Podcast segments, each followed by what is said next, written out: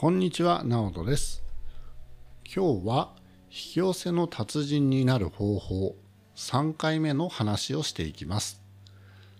前回は引き寄せレベルは愛のレベルと言い換えることができるという話をしました。では、どうやって具体的に愛のレベルを上げていくか。引き寄せ力をアップして達人になって思い通りの人生に進んでいけばいいのか。というとパワーかフォースかという本に全部書いてあるんです。この本でパワーと呼ばれているものは愛のエネルギーのことなんです。逆にフォースと呼ばれているのは恐れや不安などのネガティブなエネルギーのことをフォースと表現しているんです。エネルギーの状態がパワーに傾いているときは何もやってもうまくいきやすい状態なんです。アミ小さな宇宙人という本にも同じようなことが書かれていました。その本の中では愛のレベルがあってある一定レベル以上の人だけが次のステージに行けるんだよみたいな話がされています。この2つの本は割と共通することが書かれていましたが僕もこれが本質だと思っています。エイブラハムの感情のスケールとも似ている考え方ですね。今回はパワーかフォースかという本をベースに解説していきます。これはビジネスでももちろんうまくいきやすいですし例えばお客さんのためにお客さんが本当に幸せになってほしいと思っていて愛のエネルギーでビジネスをしていたらうまくいきやすいですよね。逆に自分のお金儲けのためだけに何とかしてお客さんを騙してですねお金を騙し取ってやろうみたいにフォースエネルギーがベースになっていると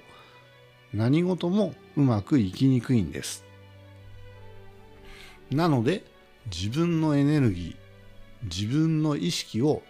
パワーの方にいかに向けていくか。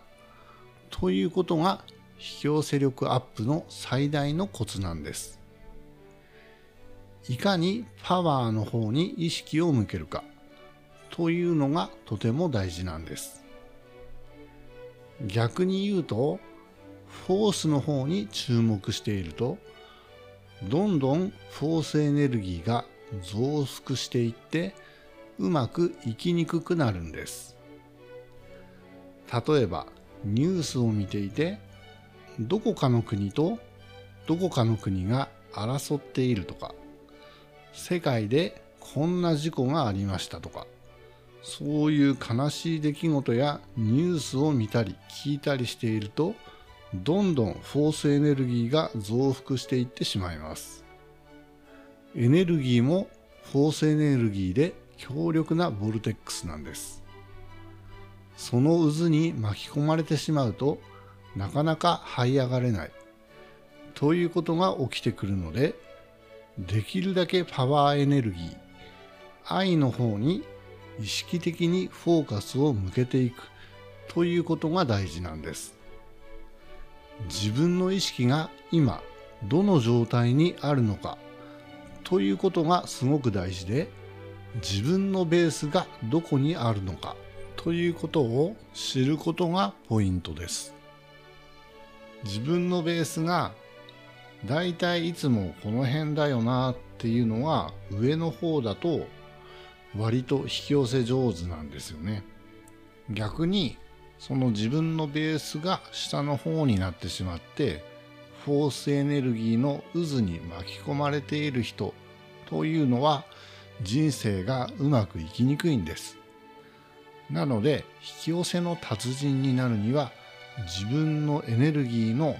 ベースアップですね。ベースアップをしていく。ということが一番大事です。誰でも感情の波があるのは普通なんですけれどもそれでもベースですね。平均的なその感情のレベルが高いところに意識を置いておけるようになるとさらに愛が溢れてきてさらにうまくいきやすい。愛のボルテックスゾーンに入ってきます。愛の渦に巻き込まれてどんどん豊かになっていく。ということです。はい長くなりそうなのでまた続きは次回にいたします。最後まで聞いてくださってどうもありがとうございました。